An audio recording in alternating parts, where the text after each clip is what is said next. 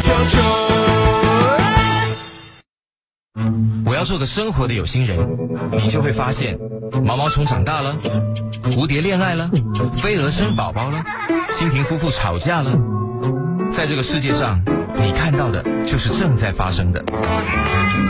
我们是生活的观察家，你也是这个世界的亲历者，走在路上随时随地接收资讯，听广播，发微博，找快乐，新闻三缺一。一起听世界。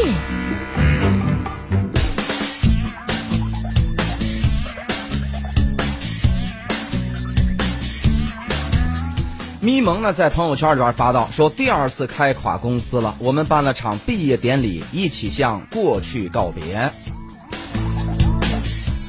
交通运输部的部长李小鹏也曾经表示，对自动驾驶鼓励探索，要确保安全，这代表了中国管理部门对自动驾驶未来的态度和要求。那么网友表示呢，真心希望在一次次输给隔壁邻居之后，国产片能够反思成长。欢迎走进今天的新闻三缺一，各位好，我是谢飞。大家好，我是小雨。大家好，我是张松。哎，这个今天呀、本来我说我就不爱聊这个事儿，就是说这个西方的一些这乱七八糟的这个节日，应当批判。哎什么这个四月一号愚人节，我说哎呦，我说四月一号这么多值得纪念的事儿，你过什么愚人节？所以我不爱聊这事儿。但是呢，这个后来他们跟我说有一个事儿特别有意思，什么呢？就是说这个 说什么呢？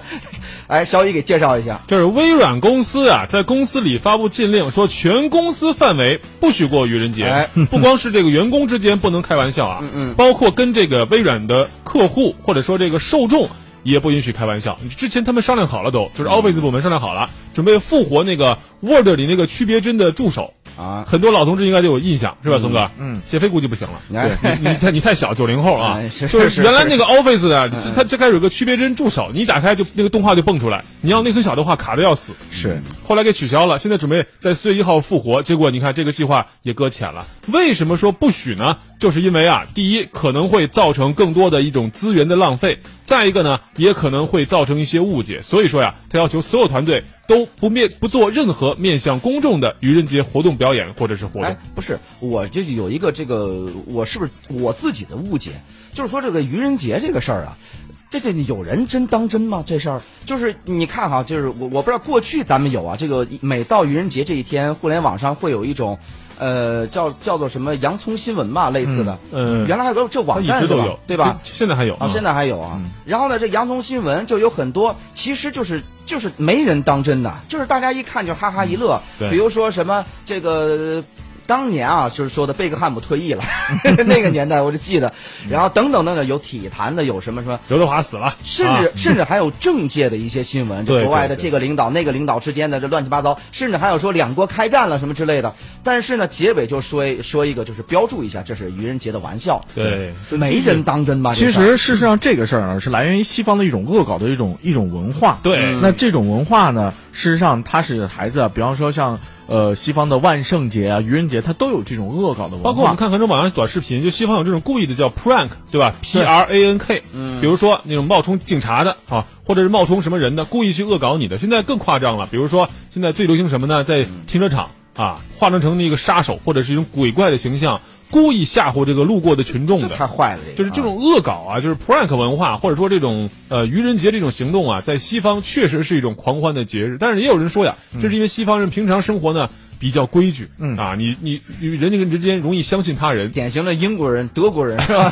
所以在这一天他们会跳脱自我来释放一些压力。哎呦，是你知道我就是见了，就是这个这个，咱们说有一些老外啊，平常哈这个道貌岸然，这个一本正经的， 啊这关键时刻你等他一一这个人性不是人间喝了酒之后，对，喝了酒之后人性毕露。哎呦，这原形毕露啊！那个谁，零八年奥运会的时候，当年德国队的诺维斯基，嗯不是在这个这个那个是我不知道是后海还是三里屯啊，三里屯吧，喝酒， 这你也知道，啊记者零拍八着年后海应该还没起来啊呢，记者拍着了嘛，这出来以后，这那咱就不是人了，这不是他了就，那出来以后那叫一个，好多人说哎德国人还这么来这么这个路子吗？嗯，这正常说的，英国人也是典型的嘛。为什么有足球流氓？就是因为你出了球场，大家都人人人模狗样的， 但是一进球场，你就不是你了都。 我觉得这个没什么对错之分。大家也知道，我们的邻居日本，实际上他也是日本的男性本身就承载了非常多的这种生活的压哎力。张老师经常去日本，啊屁！就去了一次，不是说， 这个，然后呢？但是什么意思呢？就是很多日本男的在职场的压力非常大，嗯然后呢，日本男人喜欢这个下班之后去喝一杯，对但这个并不是不顾家，也不是不爱自己的妻子，而是说他是寻求一种压力的释放方式。嗯而这个愚人节和这个所谓的万圣节的这些孩子们，万圣节主要是针对于孩子们，嗯而愚人节呢，他这种恶搞呢，其实也都是善意的恶搞。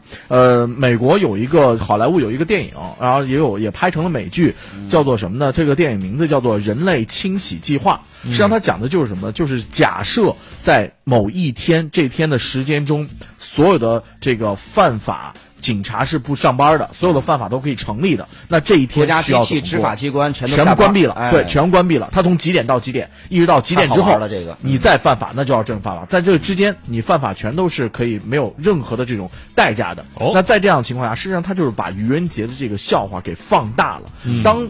这样放大的时候，你会发现人性的黑暗面和那些丑恶全部都被展现出来了。但我真的觉得现在在网络时代啊，这种愚人节或者很多的玩笑，所谓的恶作剧也经常被放大。就是嗯怎你么这说就是怎么平常我们说啊，这个，因为这个节日诞生在很久以前了，就是西方的一个实际上教士之间的一个节日，嗯在一个村儿里你开玩笑或者是恶作剧，村儿里大家都认识，大家都知道这只是个玩笑，但如果传到邻村儿或传到邻省甚至邻国呢，那这可能就不一定是个玩笑了。但古代这种几率很少，但到了现代，任何的这种我们说玩笑啊或者恶作剧啊，第一它会存留在网上，对吧？嗯对。对于这事的解读会随着时代的发变化发生变化。这两年我们看到很嗯多的好莱坞的呀，是吧？或者是关于这个性别歧视的呀，很多的事儿都是跟你翻旧账。嗯嗯对，原来好多新闻，这个你知道一直流传了好长时间，甚至过了多少年，还有人拿出来说事儿，最后追根溯源，说这个事儿就是当年。因为是这个四月一号，呃，西方某个网站上那天的玩笑的一条新闻，结果呢，这时间长以后找不着这个新闻新闻起源了，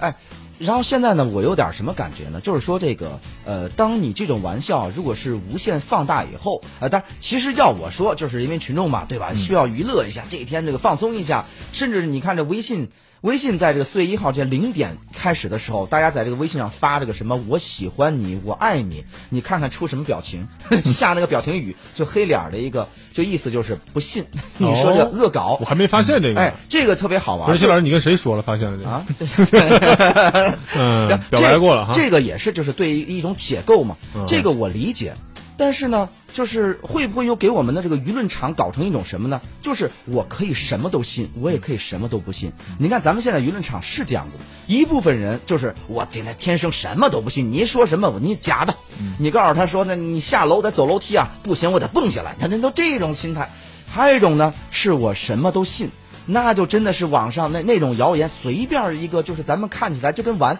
跟跟开玩笑似的，他们就拿拿起来当圭臬，就是这种，就是是不是就是我们现在娱乐舆论场现在已经分裂成这种了？我觉得是因为网络信息的整个的这个信息的巨量化，嗯巨量化之后呢，事实上假消息越来越多了。以前为什么这些东西都可以接受呢？包括愚人节，大家觉得善意的玩笑，是因为当时信息的通道比较单一。是是通道单一有一个很好的好处，就是说它的筛选在筛选那一端，它是非常慎重的。嗯对也就是说这个消息的落实之后，我才敢说，要不然这个是我不能信口雌黄不啊信。谣不传谣，对传谣其实比信谣还恐怖。就是因为它的门槛或者说它的这种谣言成本非常高。可是现在网络社会呢，有一个最简单的问题，就是谣言成本很低，嗯我可能自己随便说一句，那就是谣言了。关键还有人拿钱故意去传播谣言。对我不能说这这这这就拿钱了吧？他就是贩卖自己的影响力。它是制造一种假象。所谓很多的自媒体，我们说贩卖焦虑，这种焦虑实际上也就是营造出来。那你说它是不是一种谎言呢？嗯也许有人会说这种善意的谎言，关于教育、关于医疗、关于孩子、关于房子，嗯是不是？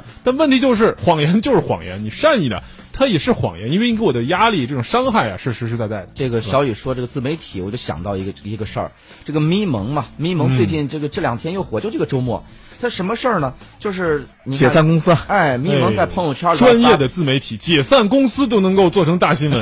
真的。 对，太厉害了密蒙在这朋友圈里发什么呢？他说：“第二次开垮公司了。我们办了场毕业带典着礼，炫耀的感觉。哎，一起向过去告 别。一直记得有人说过一句话：“咪蒙，我不羡慕你们员工的福利和收入，我羡慕他们脸上的笑 容。”哎呦，据说实习这生一个月话说嗯五的。万啊，这是迷蒙开出的价码，应该是目前国内自媒体最高的工资了。哎，这个咪蒙呢？你看，就是人家这个公司是垮了，但垮了以后呢，他搞了一个事件性的营销，人家还整了个毕业，毕业还有毕业证，上面哎写的什么呢？可爱的咪蒙同学于二零一五年十月五号到二零一九年三月三十号，在本校（括弧公司）人生专业学习（括弧当老板）修完教学计划规定的全部课程，呃，课程（括弧人性的复杂，情感的莫测，体重的变化）。成绩合格，然后后边括弧，从自卑的青春期少女变成迷人的渣女，不曾油腻，准予毕业。毕准予毕业后边又括弧又开垮一家公司，嗯，然后呢，这个照片的背后呢是叫做十十月初五影视传媒有限公司，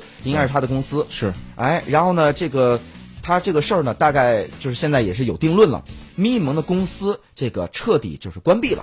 这个呃解散了解散了，嗯，但是公司解散是解散，你知道现在好多网友说呀，说一个迷蒙倒下去，千百个迷蒙毕业了，这个事儿特别可怕，因为他给所有的自媒体指了一条路。对，邪路，啊而且是他这个，咱现在也不知道他的毕业生有多少，或他的公司里边员工有多少，嗯但是这些所谓的毕业的这个他的这个他的这些员工啊。从迷蒙出来以后，有人就预言，这些人一定是各大自媒体争抢的对象。对，因为它的运作方式是现在这种些自媒体对于经营管理运作方式的非常好的一种借鉴。最成功的自媒体号之一吧。对，嗯，呃，而且呢，这个咪蒙走这个自媒体号，其实也是我还专门去翻了一下他的相关资料和一些他的一些情况哈。嗯我发现其实他很有意思，他当年是什么呢？他是想一门心思要拍出一部中国的《老友记》这样的一部电视剧，也就嗯是说，他其实他之前投资的公起点司很高嘛是他投资的是影视公司，嗯但是呢，其实在大家知道，在中国拍影视剧啊，不是一件特别容易的事儿这，个而且烧钱很厉门害槛。高，水游深，是对，吧所以呢，他自己事实上在这方面没成功，